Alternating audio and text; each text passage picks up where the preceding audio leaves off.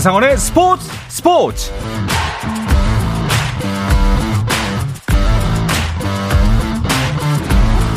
스포츠가 있는 저녁 어떠신가요? 아나운서 한상원입니다. 오늘 하루 이슈들을 살펴보는 스포츠 타임라인으로 출발합니다.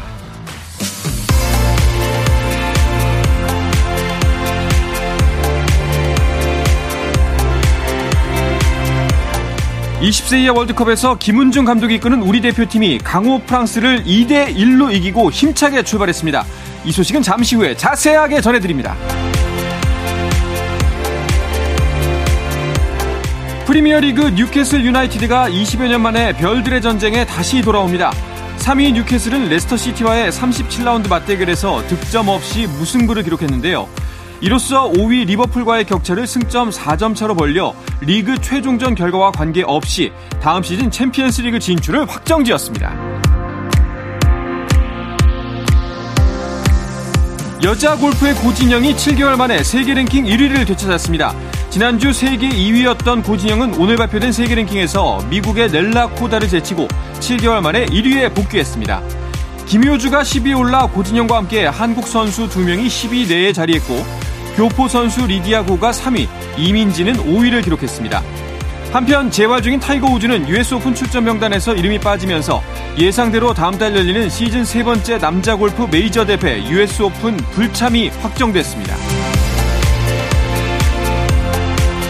칠월 대만에서 열리는 아시아 배구연맹 챌린저 대회와 구월 항저우 아시안게임에 출전할 배구 대표팀 명단이 공개됐습니다. 이번 명단엔 징계가 끝난 대한항공의 아웃사이드 히터 정지석도 이름을 올렸고, 나경복, 허수봉 등 열일곱 명의 선수가 선발됐습니다. 미국 프로농구 엔비에이에서는 덴버 너기츠가 파이널에 진출했습니다. 서부 컨퍼런스 파이널 사 차전에서 덴버가 엘에이 레이커스를 백십삼 대 백십일로 이기고 시리즈 전적 사 대 영으로 구단 창단 후 첫 파이널 진출을 이뤄냈습니다. 한편 통산 득점 구 위에 올라있는 카멜로 앤서니가 개인 에스엔에스를 통해 은퇴를 선언했습니다.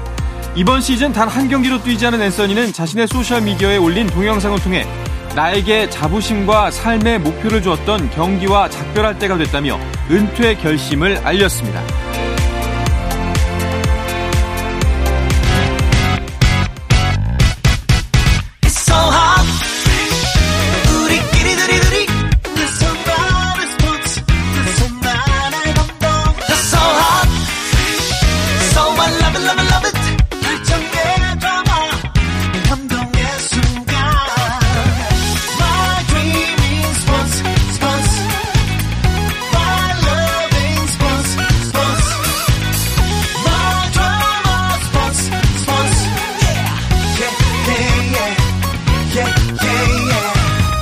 스포츠.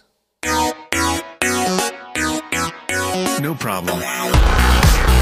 다양한 스포츠 이야기를 나누는 정 피디와 김 기자 시간입니다. 정현호 케이비 스포츠 피디, 중앙일보 김재현 기자와 함께합니다. 두 분 어서 오십시오. 안녕하세요. 반갑습니다. 네. 네. 네.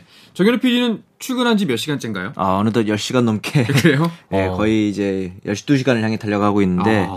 어, 지금 이게 이십 세 이하 월드컵 네. 이제 경기가 이제 새벽에 열리다 보니까 그 사전에 이제 준비를 하는 작업들도 있고 해서 새벽에 출근을 하다 보니까 네. 이렇게 됐는데, 그래도 이렇게 새벽을 출근을 해서 지는 것보다는 어, 이기는 게 훨씬 낫죠. 그렇죠. 이기는 게 훨씬 날 뿐만 아니라 심지어 상대가 프랑스였습니다. 그러니까요. 사실은 프랑스 같은 경우에는 비기기만 해도 우리가 성공이다라고 생각을 했었는데 네. 무려 이 대 일 승리를 거뒀습니다. 네.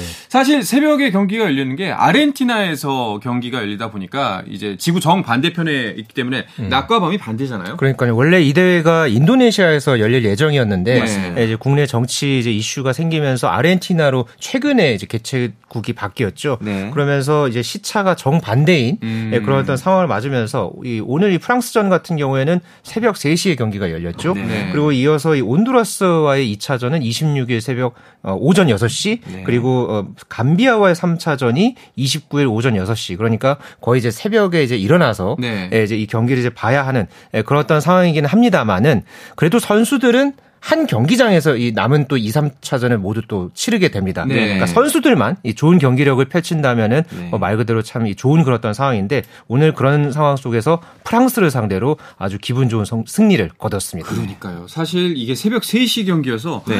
이거 보려면 어떻게 해야 되나 싶은데 이 경기 본 사람이 승자입니다. 맞습니다. 그러니까요. 이, 이승원 선수 그리고 이영준 선수가 연속골을 터뜨리면서 이 대 영까지 앞서 나갔잖아요.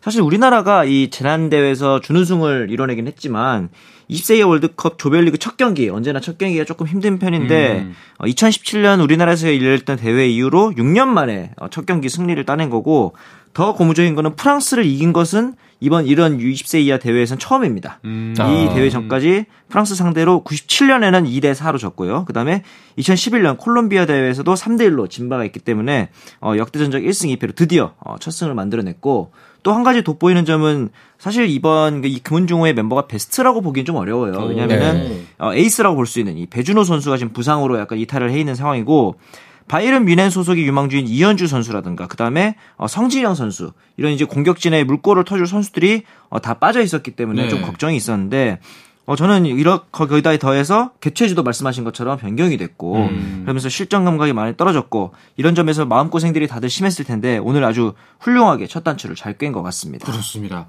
심지어 선제골이 이제 우리 쪽에서 먼저 전반에 나오면서 우리가 주도를 할 수 있는 흐름을 만들었잖아요. 그렇습니다. 이 사실 프랑스가 초반부터 계속해서 공세를 폈죠. 네. 그런 가운데서 이 프랑스가 이제 공격을 딱 이제 전개를 하고서 곧장 연습, 역습 상황이었죠. 네. 그 역습에서 이 이승원 선수가 아주 네. 또 기분 좋게 이 선제골을 전반 이십이 분에 터뜨리면서 분위기를 우리가 주도해갈 수 있었고요. 네. 그리고 후반 십구 분에 또 그런 어떤 또 세트피스 상황 속에서 그렇죠. 또 이제 이영준 선수가 이제 헤딩골, 헤더로서 추가골을 성공을 시키면서 이 대 영으로 이제 분위기를 더 이제 우리 쪽으로 가져왔던 부분 음. 이런 부분들이 오늘 전체적으로 우리가 경기를 이제 이길 수 있었던 동력이 됐고요. 음. 무엇보다가 프랑스가 오늘 슈팅을 이십삼 개나 했습니다. 맞습니다. 그럼에도 이 필드골을 내주지 않았던 부분, 물론 이제 잠시 후에 저희가 말씀을 드릴 이 페널티킥 상황은 굉장히 좀 석연치 않은 그런 상황이었습니다만은 네. 어찌됐던 막판까지 이어졌던 후반에 또 추가 시간이 팔 분까지 주어졌잖아요. 네. 그런 가운데서도 마지막까지 이 프랑스의 공세를 어, 잘 막아낸 이 수비도 굉장히 오늘 박수받을 만한 그런 평가를 줄만했습니다. 네, 그렇습니다. 지금 말씀 들으신 대로 우리가 이 대 일 우승 후보 프랑스를 이겼거든요. 근데 네. 그 일 실점마저도 사실 좀 그 페널티킥 상황이 석연치 않다. 뭔가 좀 깨림직한 부분이 네. 있었어요. 사실 뭐 순화해서 말해서 깨림직한 거고 실제로 제가 경기를 보면서는 대체 무슨 근거로 음, 반칙을 선언했을까. 네. 이게 후반 이십일 분의 상황이었는데 이제 왼쪽에서 올라온 크로스를 골키퍼인 김준홍 선수랑 이제 상대편인 에페켈레 선수와 충돌이 있었습니다. 근데 이게 이제 예를 들어서 에페켈레 선수가 먼저 공을 점유하고 그 다음에 김준홍 선수가 차징이 들어왔다면은 페널티킥을 선언한 게 맞는데 첫 번째로는 동시에 이제 공에 이제 접촉을 시작 시도를 네. 했고요. 그다음에 두 번째로는 만약에 에페켈레 선수가 공을 소유를 했다면 김준홍 선수가 동시에 했더라도 뭐 반칙을 볼 수 있겠어요. 그러나 사실은 에페켈레 선수도 공을 소유하지 못했단 말이에요. 그렇죠. 공은 그대로 흘러갔잖아요. 그러니까 이 상황은 그냥 정당한 몸싸움의 일환으로 보는 게 너무나 당연하고 심지어 누군가의 반칙을 선언한다면 오히려 골키퍼 보호구역이라고 볼 수 있기 때문에 그렇죠. 예, 사실은 저희는 중간에 심판이 경기를 정지시켰을 때 아, 김준홍 선수가 많이 다쳤었잖아요. 네. 그래서 어, 골키퍼 보호하기 위한 차원인가 보다라고 음. 생각을 했는데 갑자기 김준홍 선수를 향해서 카드를 꺼내는 겁니다. 음. 그래서 저도 그렇고 이제 같이 중계를, 중계를 했던 이영표 위원도 보면서 잠깐만 여기서 이렇게 되면은 페널티킥인데 이런 생각을 한 거죠. 음. 이 정도의 접촉으로 페널티킥을 준다는 게 굉장히 초유의 일이다. 이렇게 이제 이영표 위원도 표현을 했단 말이죠. 그러면서 근데 사실은 또 한 가지 아쉬웠던 거는 이날 이 존 오스피나 주심이 그 전까지 있었던 약간의 거친 몸싸움들은 굉장히 관대하게 어, 판정을 그렇죠. 가져갔다기 네. 때문에 어떻게 보면 일관성에서도 조금 아쉬운 모습이 있었던 여러모로 조금 이해하기 힘든 판정이 아닐까 생각이 많이 그리고 들었어요. 그리고 오히려 경기 끝나고 나서 프랑스 현지 매체들이 네. 오히려 굉장히 이게 매우 의심스러운 페널티킥이 선언됐다. 그러니까요. 뭐 비로 비로 이제 프랑스가 점수 차를 줄였지만은 솔직하지 못한 상황이었다. 이게 아. 프랑스 유력 축구 매체 르키프 셀프의 반응이었습니다. 음. 이 매체뿐만 아니라 프랑스 현지 언론들의 이 페널티킥 상황을 두고서도 이 자국의 상, 어떤 이 이득이 되는 그런 상황이었습니다만은 그럼에도 이 부분은 어 이제 좀 언페어, 그러니까 정당하지 못했다. 네. 그런 어떤 이 반응들을 보면서 어 여기에 대해서도 일단은 좀 후폭풍이 있었습니다만은 음. 그래도 다행히 우리가 이 리드를 이제 흔들릴 수 있는 상황에서 그렇죠. 잘 지켜냈다는 점에서 아주 정말 박수를 보내고 싶은 네. 마음이었습니다. 네. 이 뭐 저도 그 기사를 봤는데 이 존 오스피나 주심? 네. 그 예전에도 좀 오심 논란이 좀 있었던 사람이더라고요. 그렇죠. 지켜보겠습니다. 네. 존 오스피나 씨. 네. 알겠습니다. 자, 이렇게 우리나라는 프랑스를 일깨웠고 우리나라가 속해 있는 에프 조는 감비아 대 온두라스의 경기가 또 있었죠. 그렇죠. 이 경기도 굉장히 재밌었습니다. 음. 경기 시작한 지 이십 초 만에 감비아가 이제 상대 진영에서 인터셉트를 해서 선제골을 넣었단 말이죠. 네. 잡바나 보장 선수가 이제 왼발 중거리 슛을 터뜨렸고 그리고 나서 불과 오 분 후에 온두라스가 또 만회골을 터뜨리면서 일 대 일로 경기의 균형을 맞췄습니다. 그리고 나서 경기 끝나기 약 십 분도 안 남은 상황에서 감비아의 보장 선수가 또 멀티골을 터뜨렸는데 그리고 나서 또 사 분 있다가 또 온두라스 골을 터뜨립니다. 오. 그런데 이 득점이 또 비디오 판독을 거쳐서 브이아르 끝에 옵사이드로 인정이 되는 아. 어떻게 보면 굉장히 좀 엎치락 뒤치락 네. 다이나믹한 경기였죠. 그래서 감비아가 이 대 일로 승리를 거뒀죠. 네, 맞습니다. 네. 자, A조부터 F조까지 오늘로 이제 조별리그 일 차전 일정이 다 끝났습니다. 그렇습니다. 다른 조들의 순위도 한번 살펴보도록 하겠습니다. 개최국이 있는 A조 상황은 어떤가요? 예, 아르헨티나가 이번 대회 개최국입니다. 특히나 네. 아르헨티나는 이 대회에서 여섯 차례나 우승을 한 대회 역대 최다 우승국이기도 한데요. 이번 대회에서 통산 칠 회 챔피언에 도전을 합니다. 하지만 일 차전에서 우즈베키스탄을 상대로 해서 상당히 고전 끝에 음, 네. 이 대 일로 역전승을 거두면서 일단은 승리함으로써 첫 단추를 잘 꿰는 데는 성공을 한 모양새였고요. 또 다른 A조 일 차전 경기에서는 뉴질랜드가 과테말라를 상대로 해서 일 대 영으로 승리를 거두면서 현재 이 첫 경기만 놓고 봤을 때 A조에서는 아르헨티나와 뉴질랜드가 이 강을 형성했습니다. 네, B조는 어떤가요? B조 같은 경우는 이제 슬로바키아, 미국, 에콰도르, 피지 이렇게 네 팀이 포진해 있는데 우선은 슬로바키아가 이제 에콰도르, 피지를 상대로 이제 네, 네 골차 승리를 거뒀고요. 음. 그다음에 미국이 에콰도르를 상대로 한 골차 승리를 거두면서 슬로바키아와 미국이 일, 이 위에 자리하고 있습니다. 네, C조는 우리의 영원한 숙적 일본이 있죠. 그렇습니다. 일본이 세네갈과의 일 차전에서 일 대 영으로 승리를 하긴 했습니다만은 굉장히 공세를 많이 폈음에도 불구하고 한 골밖에 넣지 못하면서 네. 어, 일단 승점 삼 점을 가져오는 것으로 어, 일 차전에 이제 마무리를 했고요. 같은 조에서 이제 콜롬비아가 또 이스라엘을 상대로 해서 이 대 일로 승리를 거두면서 어, 현재 콜롬비아와 일본이 각각 일 승씩 챙긴 그런 어, 경기를 맞았습니다. 네, 또 D조에 관심이 많이 갈 것 같은데 이탈리아하고 브라질이 한 조에 있어요. 네, 그렇죠. 이탈리아가 사실은 전통의 축구 강국이지만 최근에 이 월드컵 무대에서 좀 보기 힘들었잖아요. 그렇죠. 반면 브라질은 누가 봐도 특히나 이 연령별 대회에서는 우승 후보 영순인데 음. 이탈리아가 삼 대 이로 브라질을 격침했습니다. 오. 이렇게 되면서 경기력도 굉장히 나쁘지 않았기 때문에 어, 우승 후보로 단박에 급부상한 모양새고 나이지리와 도미니카 공화국 어, 사실은 축구보다는 야구계에서 더 이름을 찾아보기 쉬운 나라인데 네. 나이지리아가 도미니카 공화국을 이 대 일로 제압하면서 나이지리아가 조 일 위에 자리하고 있습니다. 그러니까 이탈리아와 이 브라질의 경기를 보면요. 네. 전반에만 이탈리아가 삼 대 영으로 앞섰어요. 그렇죠. 저는 브라질이 뭐 모든 그런 연령별 대회를 통틀어 가지고 전반에 막 영 대 삼으로 끌려갔던 그런 경기를 거의 본 적이 없었거든요. 음. 예전에 그 브라질 월드컵 때 사 강전이 그 예, 네. 그 마라카낭의 비극, 미네이랑의 미네이랑의 비극. 예, 그러니까 그 비극의 음. 경기 이후에는 이런 연령별 대표팀에서는 이런 경기를 참 보여주기 이제 어려웠는데 그렇죠. 일단 일 차전에서는 이탈리아에게 덜미를 잡힌 그런 결과를 네. 냈습니다. 네. 자, 그리고 마지막으로 이 조 경기도 한번 볼까요? 네. 네. 이 조에서는 이 우루과이가 이라크를 상대로 해서 사 대 영으로 완승을 거뒀습니다. 그렇죠. 그리고 같은 조에 속한 이제 또 다른 우승 후보. 우리나라에서 이천십칠 년에 이 유이십 월드컵 열렸을 때 우승국이었죠. 아하. 잉글랜드가 튀니지를 상대로 해서 일 차전에서 일 대 영으로 승리를 거두면서 잉글랜드와 우루과이가 이 조에서는 나란히 일 승씩 챙겼습니다. 알겠습니다. 자, 다른 스포츠 이슈들도 짚어보도록 하겠습니다. 먼저 배드민턴 이야기를 안 할 수가 없겠어요. 그렇죠. 이 배드민턴 대표팀이 이번에 수디르만컵, 그러니까 쉽게 말하면은 세계 혼합 단체 배드민턴 선수권 대회에서 음. 준우승을 차지했는데 이렇게 되면서 이제 다가올 항저우 아시안 게임 그리고 더 나아가서는 파리 올림픽까지도 이제 한국 배드민턴이 부활의 날갯짓을 했다 이렇게 볼 수 있을 것 같습니다. 네, 결승전에서 중국한테 진 건가요? 네, 중국에게 영 대 삼으로 지기는 했습니다만은 이번에 이렇게 올라온 과정들이 굉장히 좋았거든요. 특히나 이제 예선에서 이 박주봉 감독이 이끄는 이 일본 배드민턴 최근 한 십 년 사이에 이 중국과 거의 이제 쌍벽을 이루는 네. 그런 수준의 아주 이 강호 이 일본을 상대로 해서 어, 오 대 영으로 이제 꺾으면서 어, 조 일 위로 삼 전 전승으로 어, 이제 토너먼트에 올랐고요. 네. 토너먼트에서 대만을 삼 대 일로 그리고 준결승전에서 말레이시아를 삼 대 일로 누르면서 계속해서 이제 좋은 모습을 보여주니까 이 세계 배드민턴 연맹에서 어, 결승을 앞두고서 우리 대한민국 배드민턴 대표팀을 두고서 흠이 없는 팀이다. 아, 이렇게 또 호평을 한 어, 그런 부분도 굉장히 인상적이었습니다. 무엇보다 내용이 굉장히 충실하고 좋았다. 네. 사실 이 성적의 중심에는 안세영 선수가 있죠. 그렇죠. 이제 일 경기 때 이제 서승재 최유정조가 이 대 일로 승리를 거두고 근데 이제 이 경기 때 남자 단식에서 전혁진 선수가 패배하면서 사실은 좀 이제 걱정이 쌓였는데 이 상황에서 안세영 선수가 이 카로파테반 메레치아나 선수를 이 대 영으로 격파하면서 이제 굉장히 분위기를 가져오는 데 큰 역할을 했단 말이죠. 사실 이 안세영 선수가 조별리그에서도 세계 랭킹 일 위인 야마구치 아카네 현재 단식계에서는 거의 넘버원이라고 볼 수 있는 네. 선수고요. 팔 강에서도 또 랭킹 삼 위인 타이징을 격파했기 때문에 이번 대회 안세영 선수의 성적만 놓고 보면 사 전 전승이다 이렇게 음. 볼 수 있을 것 같습니다. 음. 그 이번 대회를 통해서도 여실히 드러났지만 여자 배드민턴 단식 같은 경우에는 사 대 천왕이 확실히 있는 것 같아요. 그렇습니다. 앞으로 아시안게임도 그렇고 내년에 열릴 파리올림픽에서도 이 사 강 구도가 굉장히 재밌게 어, 전개될 것으로 기대가 되고 있는데요.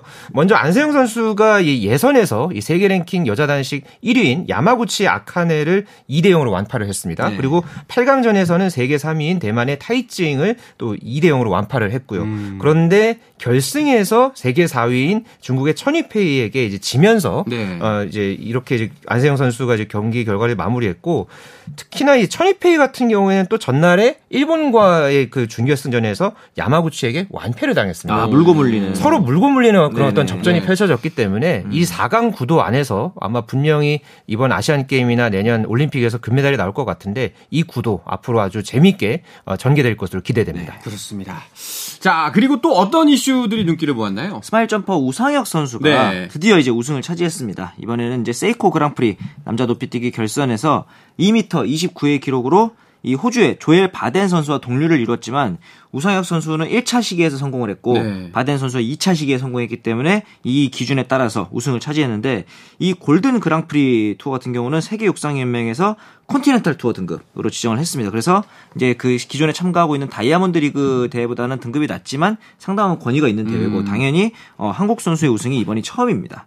이렇게 되면서 우상혁 선수 같은 경우는 어, 시, 세계 실내 선수권 대회에서 지난해 우승을 했죠. 그리고 다이아몬드 리그 도하 대회에서 작년에 우승을 했고 지난해 세계 실외 선수권 이 위에 이어서 골든 그랑프리까지 따냈기 때문에 앞으로 이제 우상혁 선수 같은 경우는 어, 유월에 있을 플로렌스 다이아몬드 리그에 참가를 할 예정이고요. 그리고 칠월에 있을 스톡홀름 다이아몬드 리그도 모두 참가를 한다고 인터뷰를 통해서 밝혀왔기 때문에 이 경기들에서 이제 이번 시즌 첫 우승 기대해봐도 좋을 것 같습니다. 네. 그리고 또 다른 이제 지난주에 이제 소식 중에 좀 주목을 받았던 뉴스가 있었죠.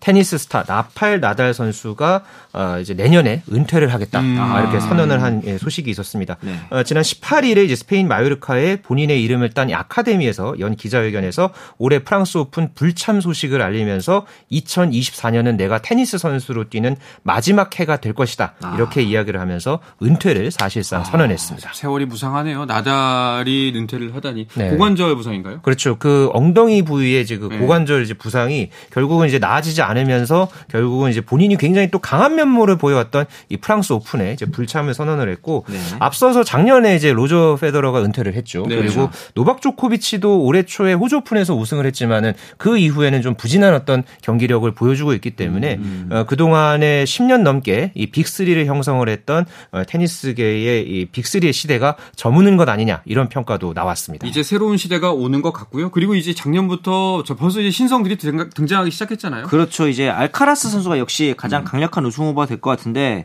여기다가 이제 사실 나달과 페더러가 떠나서 조코비치는 아닐까 이렇게 많은 사람들이 예상했을 때 이 어, 조코비치의 이 연승을 거뒀던 루네 이 선수도 굉장히 지구력이 좋은 선수이기 때문에 우승 후보로 꼽히고 있고 그 외에는 그리스의 괴물이라고 불리는 치치파스 음. 그리고 이제 지난해 대회 결승까지 올랐던 카스퍼 루드 이런 선수들도 제이의 어, 페나조 이 페데러 나달 조코비치를 이을 아하, 네. 어, 후보로 거론이 되고 있습니다. 네네. 그렇습니다. 자, 새로운 시대가 오고 있습니다. 네. 자, 이어서 메이저리그 이야기 주간 엠엘비와 함께 할까 하는데요. 그 전에 잠시 쉬었다가 돌아오겠습니다.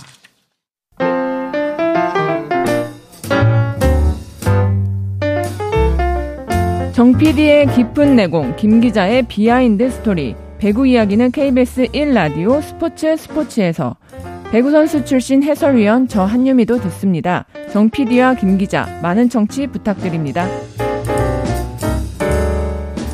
어떤 스포츠 이야기도 함께 할 수 있는 시간, 정 피디와 김 기자 듣고 계십니다. 케이비에스 정현호 피디, 중앙일보의 김재현 기자와 함께하고 있습니다. 자, 메이저리그 이야기 주간 엠엘비로 이어가겠습니다. 우리나라 메이저리거들의 한 주간 활약부터 짚어보겠습니다. 네, 이번에는 김하성 선수가 어, 보스턴 레드삭스의 홈경기 어제 경기를 출전을 해서 사 타수 일 안타에 일 득점을 추가했는데 어, 이날 출전해서 득점을 기록한 이 득점이 올 시즌 열네 번째 득점이자 네. 어, 본인의 통산 구십구 번째 득점입니다. 오. 이제 이번 주에 아마도 어, 김하성 선수의 통산 백 득점 기대해봐도 좋을 것 같고, 배지환 선수 같은 경우는 이제 오늘 경기에서 사 타수 일 안타를 기록을 했습니다. 그런데 타율이 이 할 오 푼 사 리까지 유지됐지만 삼진을 역시 두 개를 기록을 했기 때문에 음. 지금 사실은 규정 타석을 채우지 못한 상황에서 삼진이 너무 많다, 이런 비판들이 조금 있는데, 여기에 더불어서 도루 실패가 좀 많아지고 있다는 점, 음. 어떻게 보면 휴식이 좀 필요한 상황이 아닐까, 이런 좀 얘기도 현지에서 나오고 있고요. 배지환 선수의 도루 성적이 굉장히 좋았잖아요. 그렇죠. 요즘 왜 이렇게 실패를 하는 거죠? 사월 한 달 동안에 도루를 열한 개 이제 성공을 했고 네. 반면에 실패는 단 한 번 뿐이었는데요. 네. 그런데 이제 이달 들어서 지난 이제 이십일 일 경기까지로 이제 좀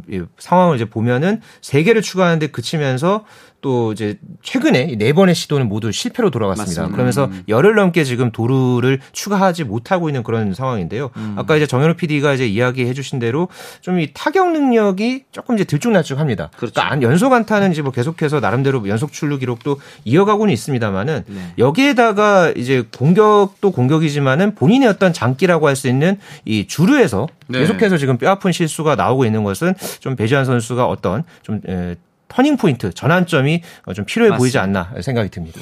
한때는 이제 전체 도루 일 위도 넘볼 정도의 성적이었는데 네. 휴식이 필요한 걸까요? 그래서 오월 초까지만 해도 어, 페이스만 놓고 보면 육십팔 도루 음. 페이스였거든요. 마치 이치로 선수의 기록도 넘을 수 있을 정도의 어, 그런 페이스였는데, 물론 이제 가벼운 부상도 좀 있긴 했는데, 기본적으로 저는 그렇게 봐요. 배지환 선수의 플레이 스타일 자체가 굉장히 좀 다이나믹한 스타일이다 보니까 어, 한번 이 잘 됐을 때 풀릴 때는 굉장히 잘 풀리면서 음. 큰 시너지를 낼 수 있지만, 한번 슬럼프에 빠지게 되면은 조금 그 슬럼프의 기간이 길어질 수 있다, 이런 플레이 스타일이라고 저는 보기 때문에.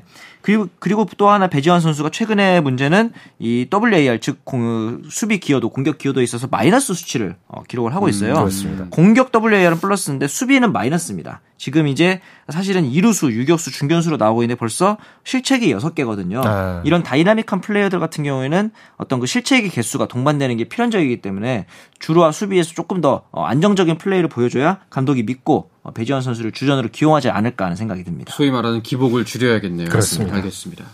자, 피츠버그 팀 자체도 밀워키에게 선두자리를 내준 상황이어서 좀 배지환 선수가 빨리 활약을 펼쳐야 할 텐데요. 일단 오늘 그 밀워키가 휴스턴에게 졌죠. 그러면서 현재는 이 피츠버그와 밀워키가 내셔널리그 중부지구에서 네. 지금 공동 선두권에 지금 형성을 했습니다. 네. 분명히 지금 하위권에 예전에 이제 있었던 모습과는 올 시즌에 피츠버그의 양상이 굉장히 지금 다르게 지금 전개가 되고 있거든요. 음. 그런 만큼 현 시점이 굉장히 피츠버그에서도 중요하고, 그런 만큼 배지환 선수도 향후의 입지를 고려해 보면은 어, 현재 이 음. 현재 이제 모습에서 어떻게 더 나아가야 하느냐, 어, 굉장히 좀 기로에 서 있는 것 같습니다. 네.